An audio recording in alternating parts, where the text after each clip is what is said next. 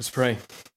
Lord God, we are thankful. We are so grateful this morning for your work on our behalf in Jesus Christ. God, we thank you that you sustain us by the word of your power this morning, that you uphold us, and that you clearly communicate truth about who you are to us. God, we see that in your word, Lord God, and we see it in the things that you give to us, like baptism. God, what a privilege and what an honor. What a joy it is to be called your people. God, and we recognize fully this morning, we recognize that there is no other way to be called a child of God other than through the person of Jesus Christ, trusting him for the forgiveness of our sins. God, and so this morning we do that afresh. God, we trust Jesus is the only one who can take away our sins. God, we recognize that we regularly attempt to justify ourselves. God, would we not do that? God, would we point wholeheartedly and with all that we are to the person of Jesus Christ and all that he has done for us? God, we thank you. God, as we go to your word this morning, would you cause us to feast? Would we come to a table that's already set, prepared to take in all that you have given to us here? God, we thank you. It's in Jesus' name that we pray these things. Amen. Would you take your Bible with me this morning and turn to John's Gospel?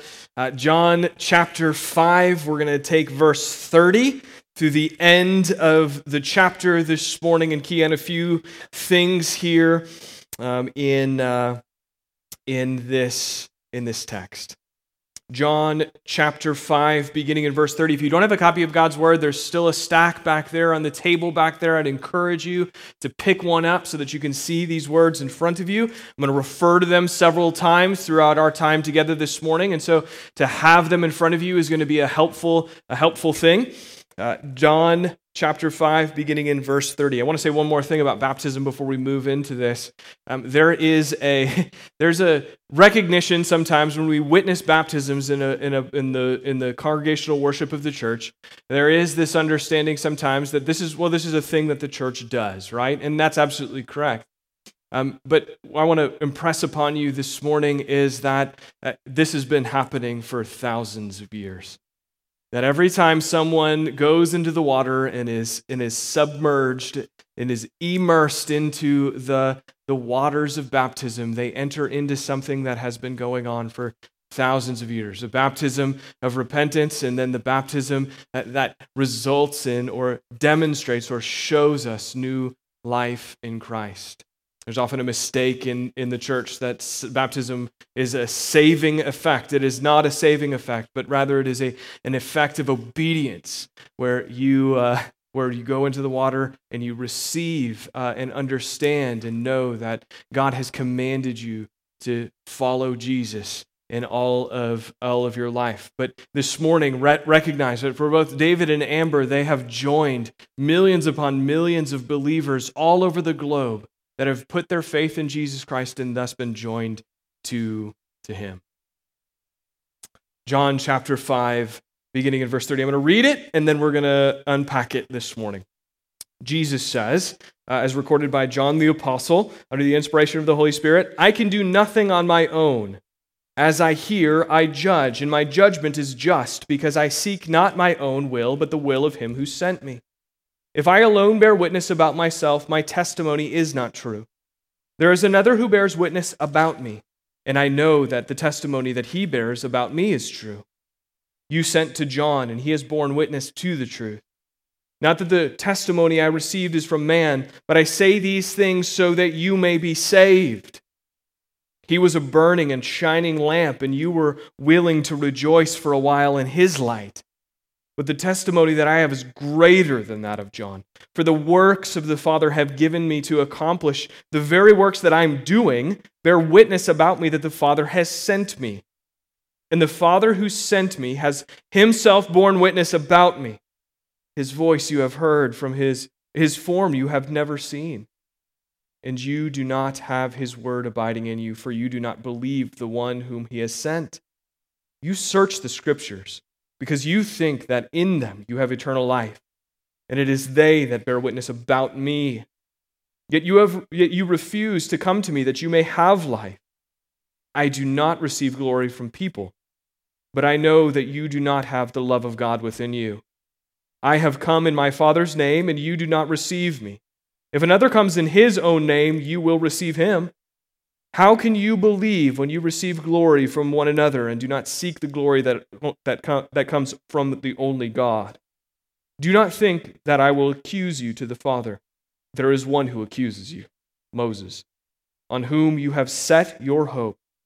For if you believed Moses, you would believe me, for he wrote of me. But if you do not believe his writings, how will you believe my words? Both of my grandfathers fought in World War II. My paternal grandfather, towards the end of the war, was in the Philippines, leading all the way up until the time of Japan's surrender. He told me the story once of how in the summer of 1945, they left the Philippines and boarded a ship and were told they were headed to invade Japan. Now, the war is still raging at this point. This is what they were told was about to happen. My grandpa was very clear that he and the other men headed to Japan understood the events of D-Day in Europe. There was a lot of fear of the storming the beach would result in many dying, just like it did in Europe about a year earlier. And then on August 6, 1945, the first atomic bomb was dropped on Hiroshima in Japan. My grandpa said that the next day, the captain of the ship came over the PA system and reported to the men that the bomb had been dropped on Hiroshima and the city had been destroyed.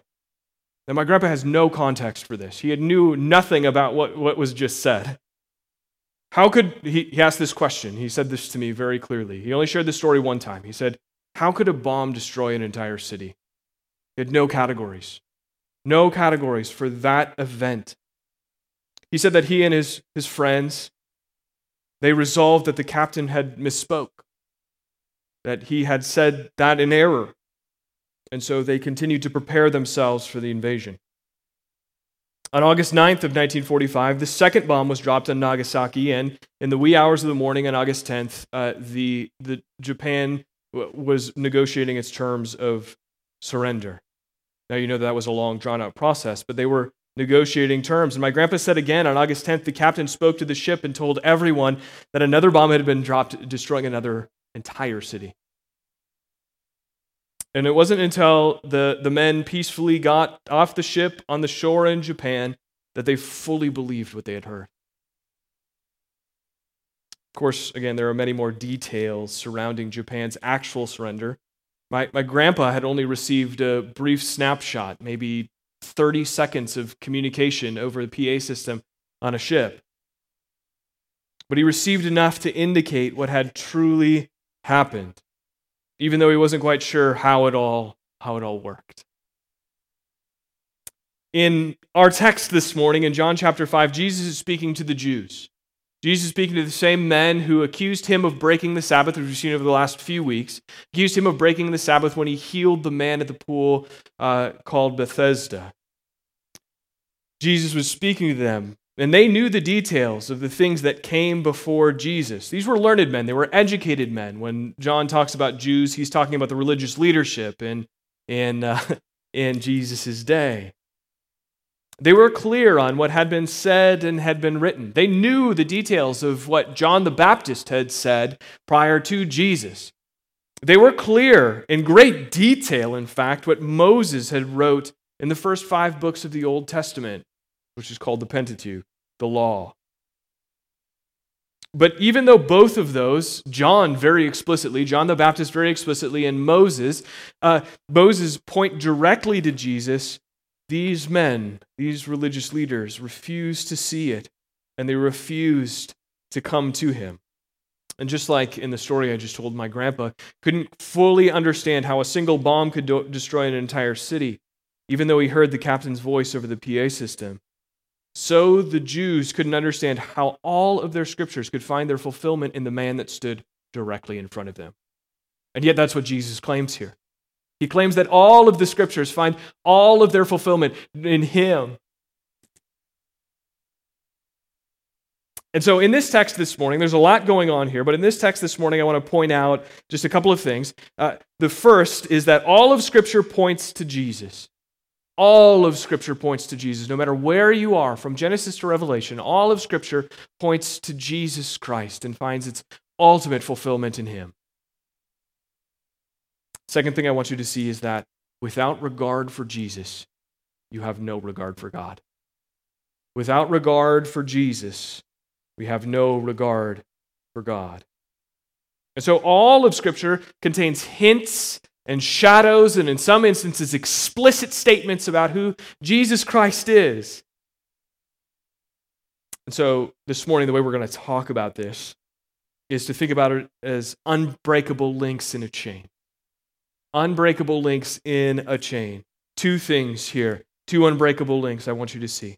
The unbreakable link between Jesus and the Scriptures that he bears witness to right here, and the unbreakable link between Jesus and love for God. So take those two things in step here. The first one, the unbreakable link between Jesus and the Scriptures. Now this, if you've been with us over the course of the last year and our time in John's Gospel, this shouldn't be a surprise to you, even if you think all the way back to, we're coming up on a year in John's Gospel, and we're in just finishing chapter 5.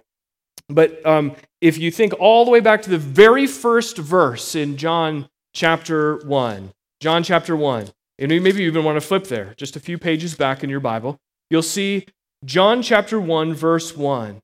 In the beginning was the Word, and the Word was with God, and the Word was God.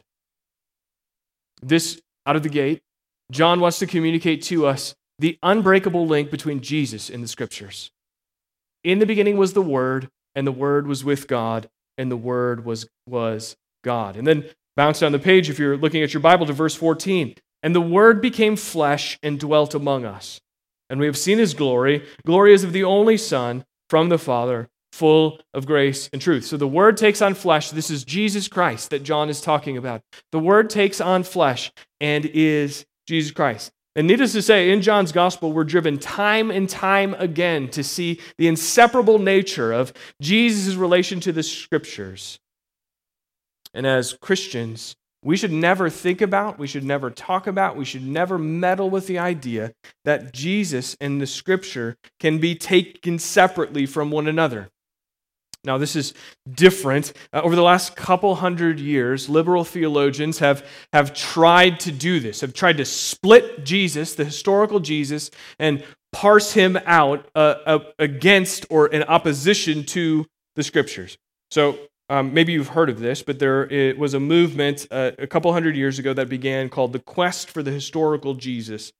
And now I said liberal theologians, and if you heard liberal, I don't mean politically liberal or progressive. Liberal theology has been taking hold of the church for the last, like I said, a couple hundred years, beginning in the 19th and 20th century. So, and over time, liberal theology, Enlightenment thinking, really began to shape thoughts about the Bible and Christianity as a whole. And the result was discrediting, or an attempt to discredit, a lot of things. Now, you need to be aware of this. If you're like, what does this matter? You need to be aware of this because our world is fundamentally shaped by this type of thinking. You can go out on the street today and have a conversation with someone who claims to be a Christian, who says that Jesus is not God, who says that the miracles that are recorded in Scripture never happened, who say the resurrection is a hoax. There are people in our world and in our community who claim that all of those things are false and they're not real. They didn't actually historically happen. And they call themselves Christians. This is a result of the liberal theology that has taken hold of the church for the last couple of centuries. It's very applicable.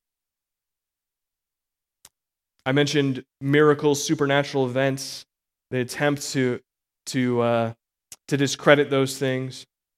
Ultimately, what it winds up doing is undermining our belief in Scripture.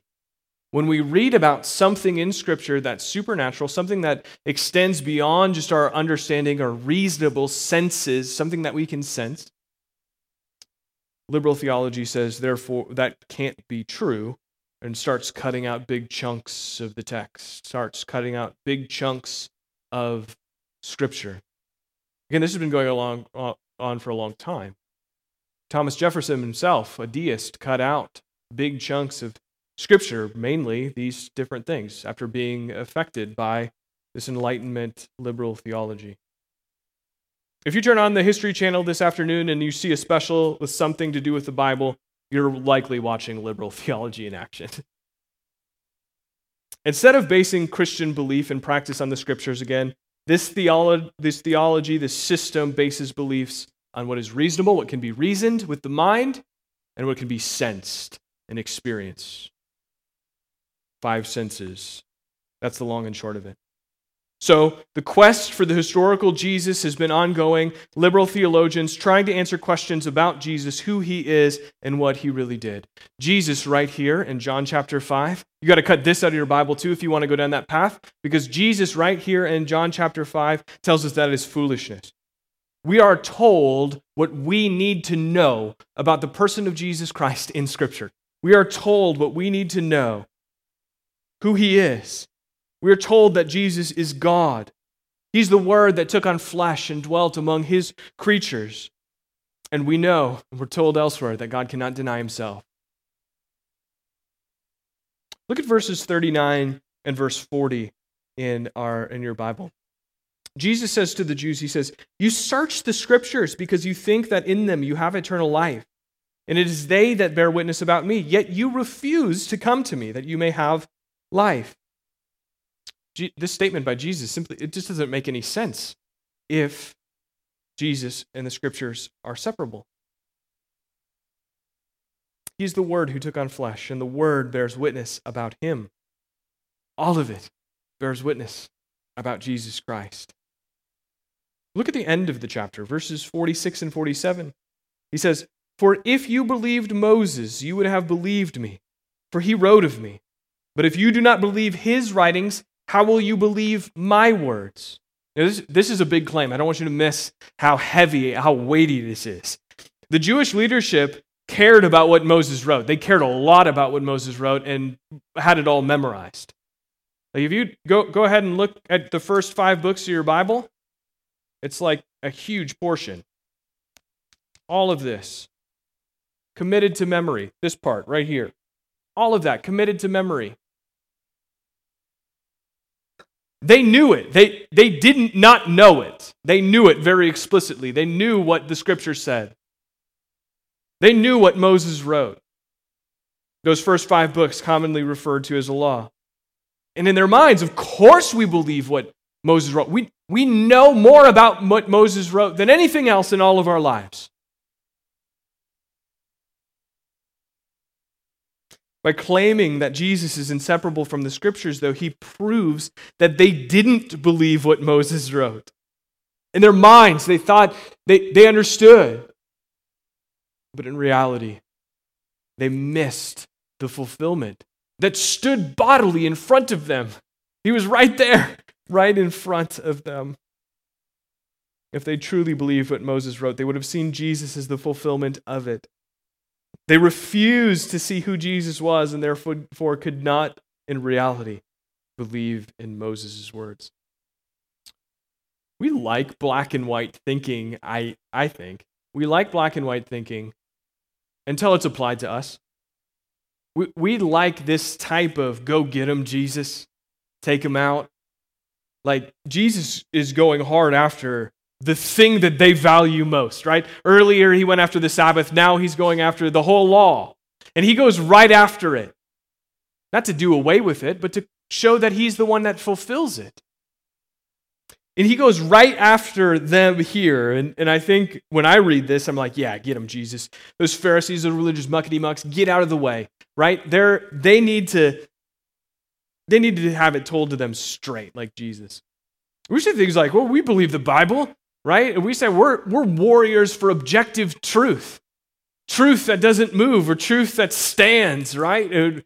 We like the idea of objective truth that doesn't change. But it hurts a little bit when those things begin to be applied to us directly, right? We like the black and white thinking, but we're always ready to call ourselves the one who's the exception.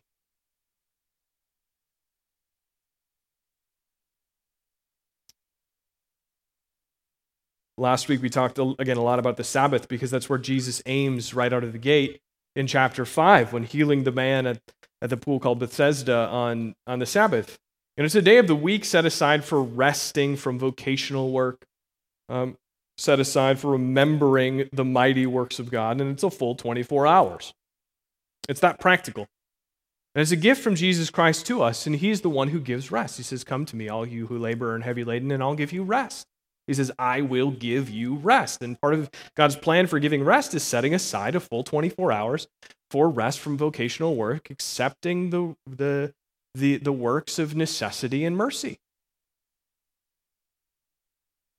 Jesus enables us to rest because he is the fulfillment of the law, and the scriptures is our full and final source of redemption.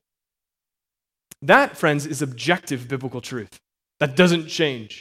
It doesn't change for you, it doesn't change for me, it doesn't change on Thursday, it doesn't change on Sunday. It is objective biblical truth that is to be applied to our lives at every juncture. And therefore, if we blow off the things that Scripture says, if we blow off what Jesus says, you're blowing off Jesus. And that stings, but if you saw the Scriptures clearly as being fulfilled in Jesus and inseparable from him, this would be evident. You know, before you say, "Yeah, whatever, that's fine, I'm going to keep doing what I'm doing," note that the conversation, especially as it relates to the Sabbath and Jesus, or even the whole law, is a picture of, and is one of the biggest personal challenges for me personally. I love to work. My wife can attest to this. I love to work. She reminded me of a conversation that we had when we were engaged, where we were just, I think it was probably in premarital counseling or something of that nature, where we were talking about what might be the biggest stumbling block for us in our marriage. And part of it is my inability to put my work down. Part of it is my inability to take a day and to rest. I'm terrible at it. I am genuinely terrible at it, and I need to repent. God has shown this clearly to me recently.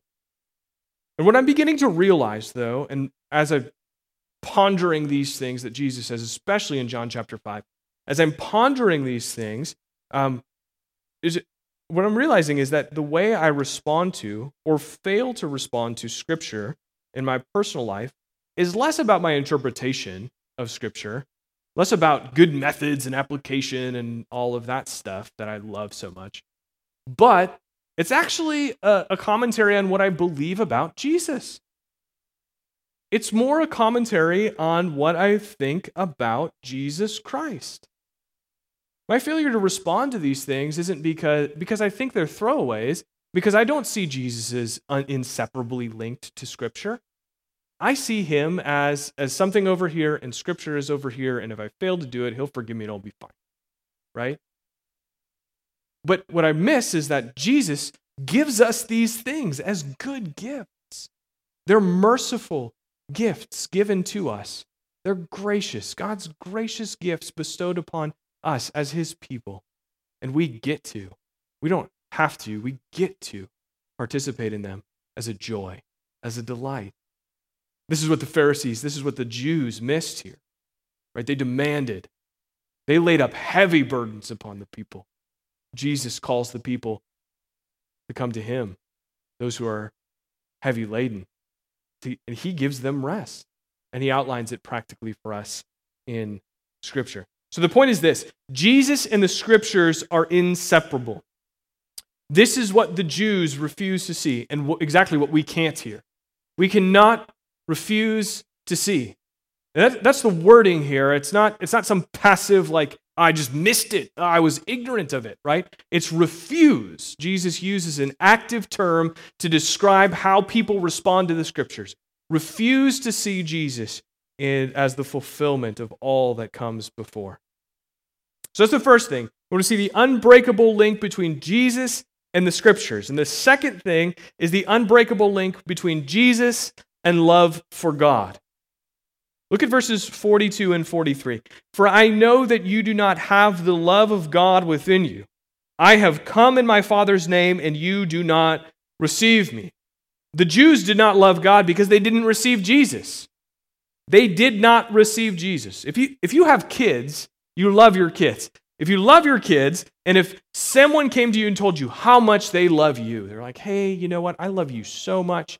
You are my best friend. I enjoy spending time with you all the time.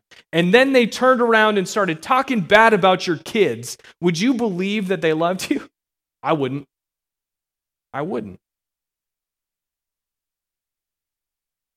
Jesus is God's unique Son. Jesus came in the name of his Father to do the same work that his Father was doing. Jesus is equal to God, but the Jews here do not receive Jesus. Last week we learned in the middle of the chapter that they were persecuting Jesus, and they were even seeking to kill Jesus. People often say that they love God and leave it at that.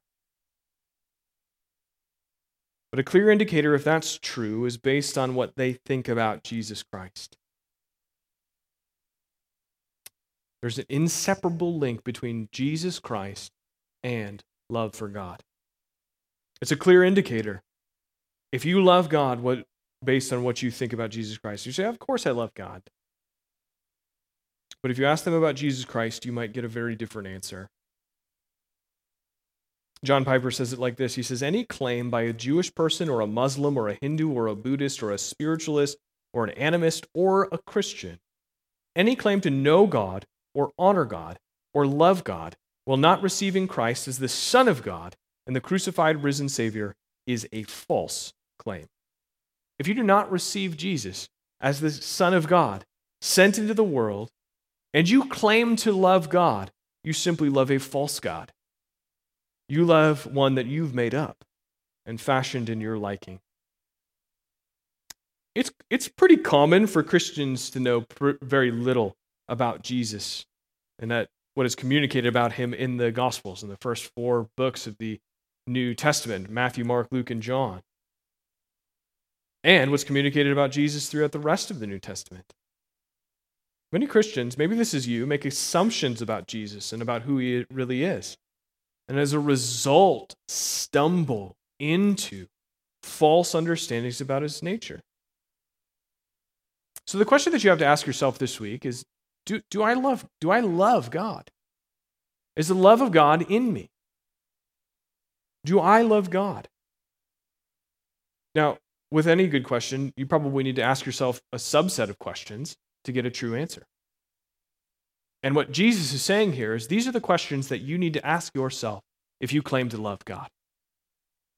Do you have a biblical understanding of Jesus? Do you believe and live according to Jesus' teaching? Have you submitted fully to Jesus' lordship of your life? And if your answer is no or not sure to any of those questions, I want to give you some good news. There's a lot of good news here. But first, let me give you the bad news that makes the good news good. Because without bad news, there is no good news. It's all just news. The bad news is this. You were created to love the Lord your God. This is explicit in Scripture. The first and greatest commandment Jesus communicates in Luke chapter 10 is that we would love the Lord our God. Second, love your neighbor as yourself. But first, love the Lord your God. So you and I just simply by being men and women who are created in God's image, are therefore called to and created for the purpose of loving the Lord our God. And therefore, if you're not loving the Lord your God, you're living in sin and you're spiritually dead. And if you're dead in your sin, you're not God's child. You are by nature a child of wrath and destined for an eternity apart from him. But here's the good news. The good news that we've seen clearly time and time again in John chapter 4, most explicitly, most recently, is that Jesus offers himself to miserable sinners. We saw it in John chapter 5 too, and when Jesus heals the man at the pool of Bethesda, he calls him to repentance. He calls the man to acknowledge his sin and turn from it and find salvation in him. Jesus offers himself to miserable sinners. So when you're in the position of the one who's spiritually dead, living not according to what you were created to do, living not according to, or not loving the Lord your God with all of yourself.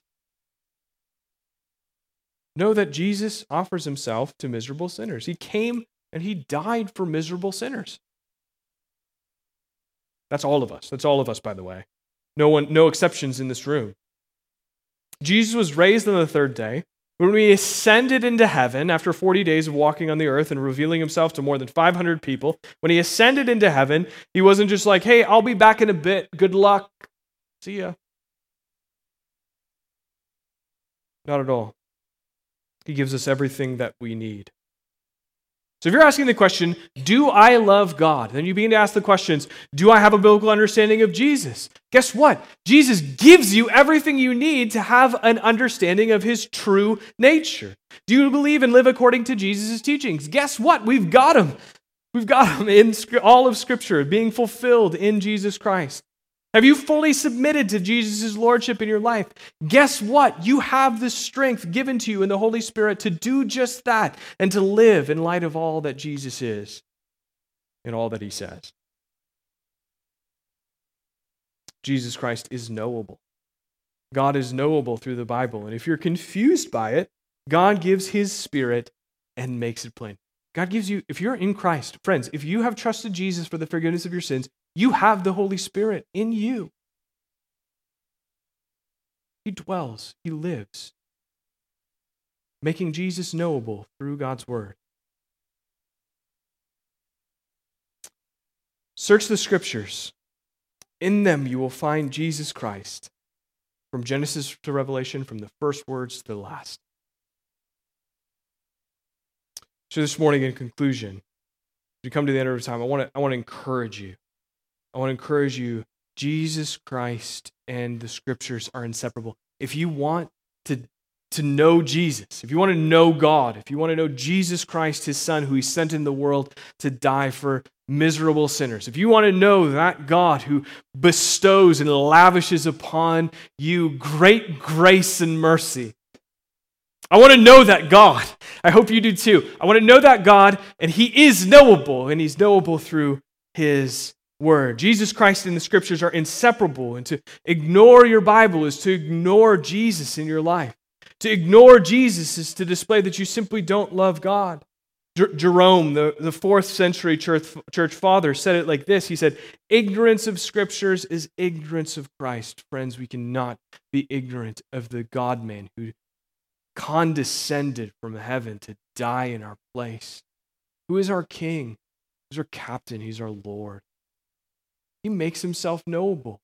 He didn't just go up and just leave you to yourself. He gives you everything that you need. Thank you, brother. Since Jesus Christ and the Scriptures are inseparable, I want to give you two immediate applications. And these, I hope you find these practical this morning. A practical way to know Jesus Christ.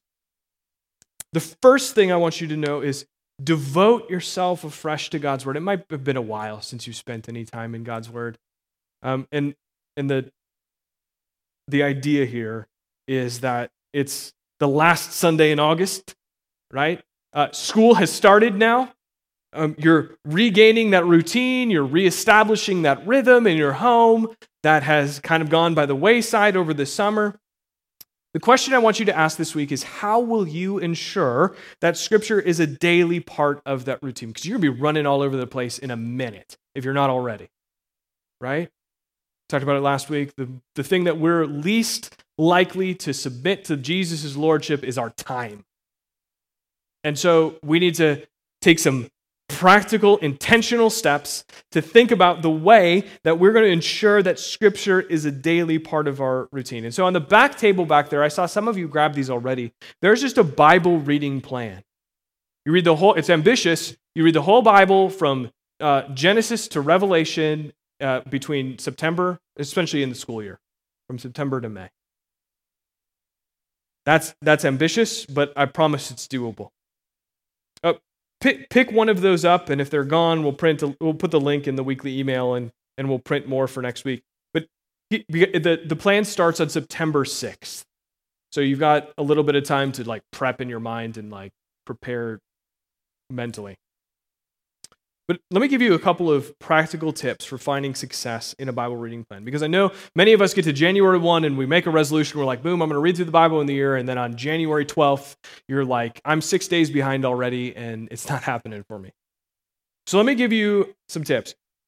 If you miss a day in a Bible reading plan, just read the next day that's listed. Don't worry about going back to it. Just read. The goal is to get Scripture in, like intake.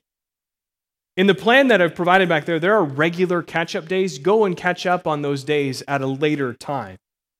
Sunday's always an off day. It's 6-day-a-week plan. Sunday's always an off day. You're going to receive the Word. It's going to be divided for you here at church on Sunday. Hopefully you'll have some family worship planned together on a Sunday, or find friends and family members who will read Scripture with you. So there's going to be intake happening on your Sunday, right? And so there's a 6-day-a-week plan, and then regular catch-up days to get caught up.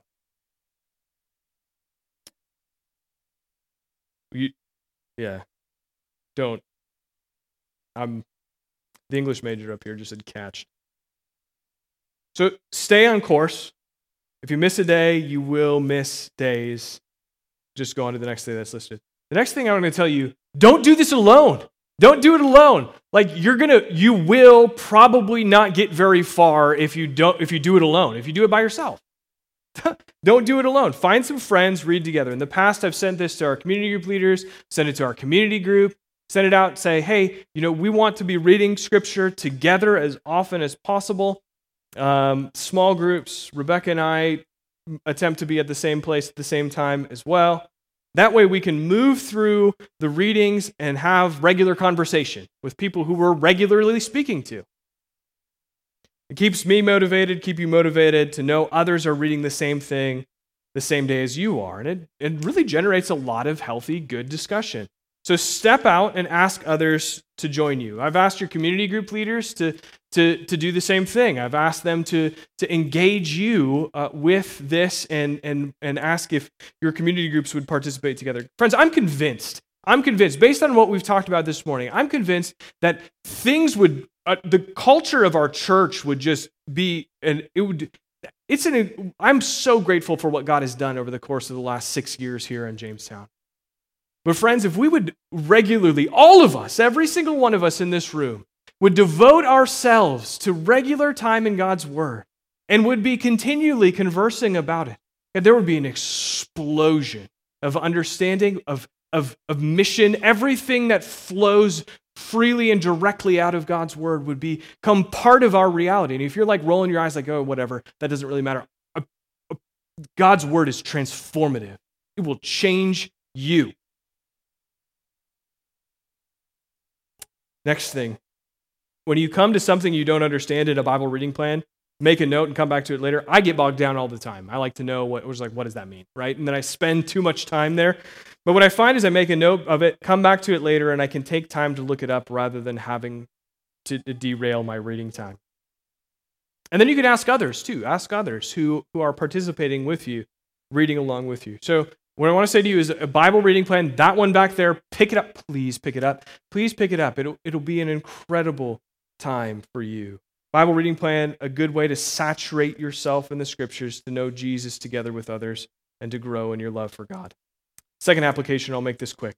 The second application is when you're reading Scripture, whether you choose to do a Bible reading plan or not, when you're reading Scripture, always be asking yourself where you see Jesus, no matter where you are in Scripture. Where is Jesus in this passage? Ask the Holy Spirit. Friends, again, you have the Holy Spirit. You're in Christ. The Holy Spirit is in you. You ask the Holy Spirit to show you how Jesus is seen in the passage. This may seem difficult, but let me encourage you. This last week, Juliet, our 5-year-old, was listening to Rebecca read Psalm 1:1-3. Blessed is the man who walks not in the counsel of the wicked, nor stands in the way of sinners, nor sits in the seat of scoffers. But his delight is in the law of the Lord, and on his law he meditates day and night. He is like a tree planted by streams of water that yields its fruit in its season, and its leaf does not wither. And all that he does, he prospers. And Juliet said, I know the man, I know the blessed man, I know the one who's like a tree planted next to the streams of living water. It's Jesus. And she's right, she's 5. And I don't say that, usually the objection immediately is going to be like, well, that's the pastor's kid, so of course. But I'm telling you, it's plain, it's there, it's in front of you to see it. I've been appointed teacher, discipler, and mentor of my children. But as an amazing gift, friends, you have been appointed the same thing. You've been granted teachers and disciplers and mentors. First, God and Jesus Christ have given you His Holy Spirit in order that you would know, that He would guide your mind to understand the Scriptures and stir up your love for the Lord your God. And you've been given a church. Don't section yourself up. Don't isolate yourself from the body. The others here at BCC are given to you, God's gift to you, to build you up, to encourage you to understand how all of Scripture speaks of Jesus Christ. Friends, we have the unique privilege of doing this together. What the Jews didn't understand in John chapter 5 about Jesus being the fulfillment of the Scripture standing right before them, what the Jews didn't understand has been clearly revealed to us. So, soak in the Scripture to see and to know Jesus and the love for the Lord your God. Let's pray. Lord God, I pray that in these moments your Holy Spirit would compel us to see and know Scripture. That we would clearly see that it has been given to us as a gift, not as something to do begrudgingly, not as something to take on in little bits and pieces whenever we feel like it, but God, something to feast upon. God, would we not make the same mistakes and try to divide certain portions out of Scripture, take them separately from Jesus Christ as little moral sayings or pithy statements about how we should live, God. But we see very clearly in every passage of Scripture, Jesus Christ and how He fulfills them. God, would we not be people who think exclusively about what's going on around us, but God would seek to know you and apply your word to everything. God, would we be trained up by Scripture? God, would we be trained up by one another, so that we can effectively reach the men and women in our community and around the globe with the truth of the gospel. It's in Jesus' name we pray this morning. Amen.